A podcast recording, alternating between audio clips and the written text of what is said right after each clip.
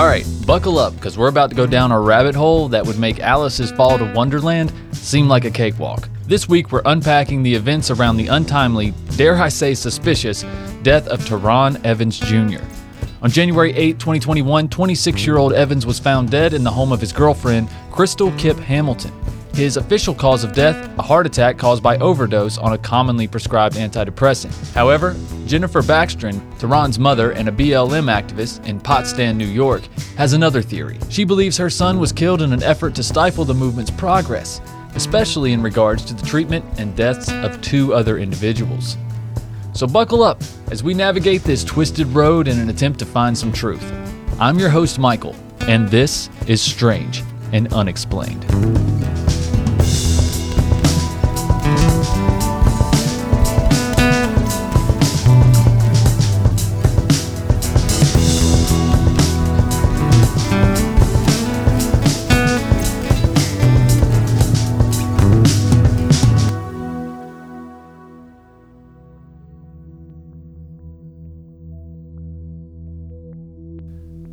Terron was born on February 24, 1994, in Syracuse, New York, to Jen Thomas Bidwell, now Jennifer Baxtron, and Terron Evans Sr. A line from his obituary reads To know Terron is to love him. His wisdom was that of someone twice his age. His kindness for all people was evident in everything he did, wherever he went. Terron always had a huge smile on his face, and that smile of his was so infectious. But to tell Terron's story, we have to step backwards a little and start from the beginning with his mother, Jennifer Baxtron, an organizer for BLM in Potsdam, New York, since June of 2020.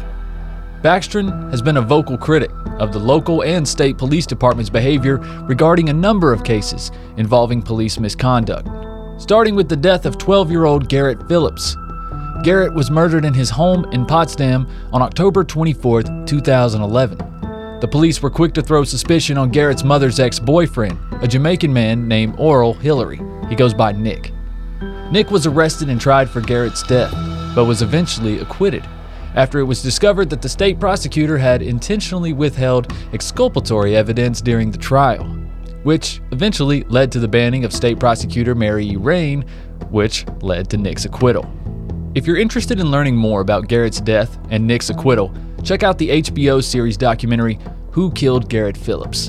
Basically, the breakdown is that Garrett's mother had another ex, who she also had a very nasty separation from, and he was not investigated properly to say the least, and that was former Deputy Sheriff John Jones. In 2016, when Nick was dismissed, people were split. Some believing a child killer was released on the streets, and others believing that an innocent man had been targeted by the investigation, likely as a cover up. With Baxtron being part of the latter, she was also a vocal advocate regarding the Trayana Somerville case. 18 year old Trayana was a victim of abuse and torture at the hands of her own mother, after many organizations put in place to protect her failed to do so. And yet, somehow, Trayana's half sister, who was only 13 at the time, became the prime suspect. The charges were eventually dropped against the sister, and Tayana's mother pled guilty and was just sentenced earlier this year to 20 years in prison. Jennifer believes that her involvement in the search for truth and justice in these cases and her vocal outrage aimed at the local authorities are the real motives for Terron's death. So, from what I gather, Jennifer moved to Potsdam from Syracuse in June of 2020 and started the local BLM chapter there. Terron would follow his mother and join her in the movement, often by her side at protests and marches. In September, Terron started dating a woman named Crystal Kipp Hamilton, it would be in Hamilton's home where Terron would be found dead, according to police, by suicide. In very disturbing body cam footage, Hamilton can be seen in her pajamas very early in the morning, saying that when she went to bed, Terron had been on the couch and that he joined her later that night. She woke up to get ready for work and found Terron beside her lifeless, with two empty bottles, allegedly Wellbutrin, beside him on the bed. Now, it has been pointed out that according to the National Library of Medicine, that an overdose of Wellbutrin is frequently associated with seizures, tachycardia, and agitation. The extended release formulation has also been associated with delayed seizures for up to 24 hours after ingestion. Status epilepticus, life threatening arrhythmias, and cardiogenic shock have all been reported in overdose. Miss Baxtron says the autopsy reported there were no pills found in Terron's stomach, but that the toxicology did affirm an overdose. She also drops a bombshell when she alleges that Crystal Hamilton and her adult son Brian, who lived with her at the time of Terron's death, were both police informants and known drug peddlers in the community. The body cam footage I mentioned before was under immense scrutiny, both for the lackadaisical attitudes of responding officers and for the poorly executed attempt at CPR. When the first officer enters the home and is led to Crystal's bedroom, Terron is seen laying in the middle of the bed, lifeless.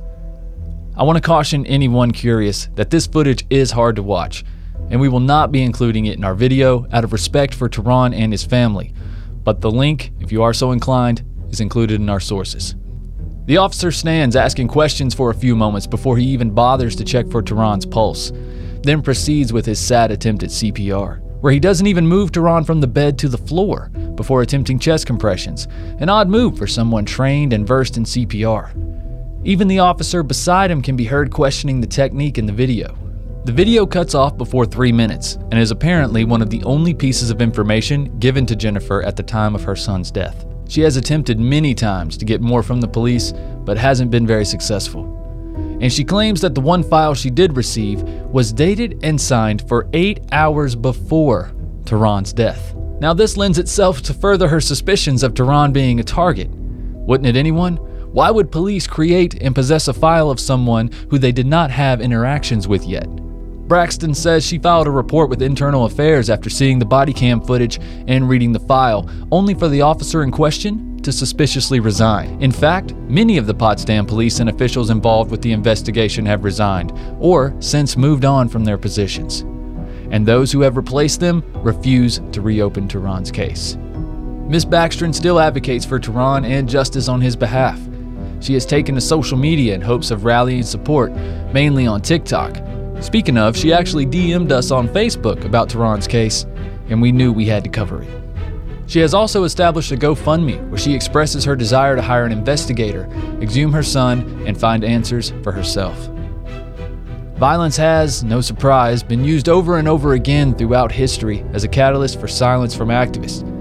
So it's easy to understand why Ms. Baxtron is so suspicious of her son's case. But one thing we know for sure is Terron's case was handled poorly, possibly allowing a killer to slip undetected amongst the ranks themselves.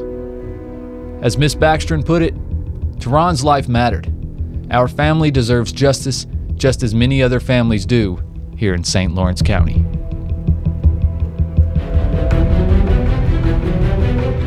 If you enjoyed this episode of Strange and Unexplained, you can find new episodes every Monday on YouTube or wherever you listen to podcasts. Also, if you'd like to support us here at True Crime Guys Productions, please check out our Patreon, patreon.com slash True Crime Guys, where you can get access to everything we make here at TCG Productions. That's it for this week. We'll see you next week with a new strange and unexplained case. But until then, be strange. Just don't be strangers. See ya.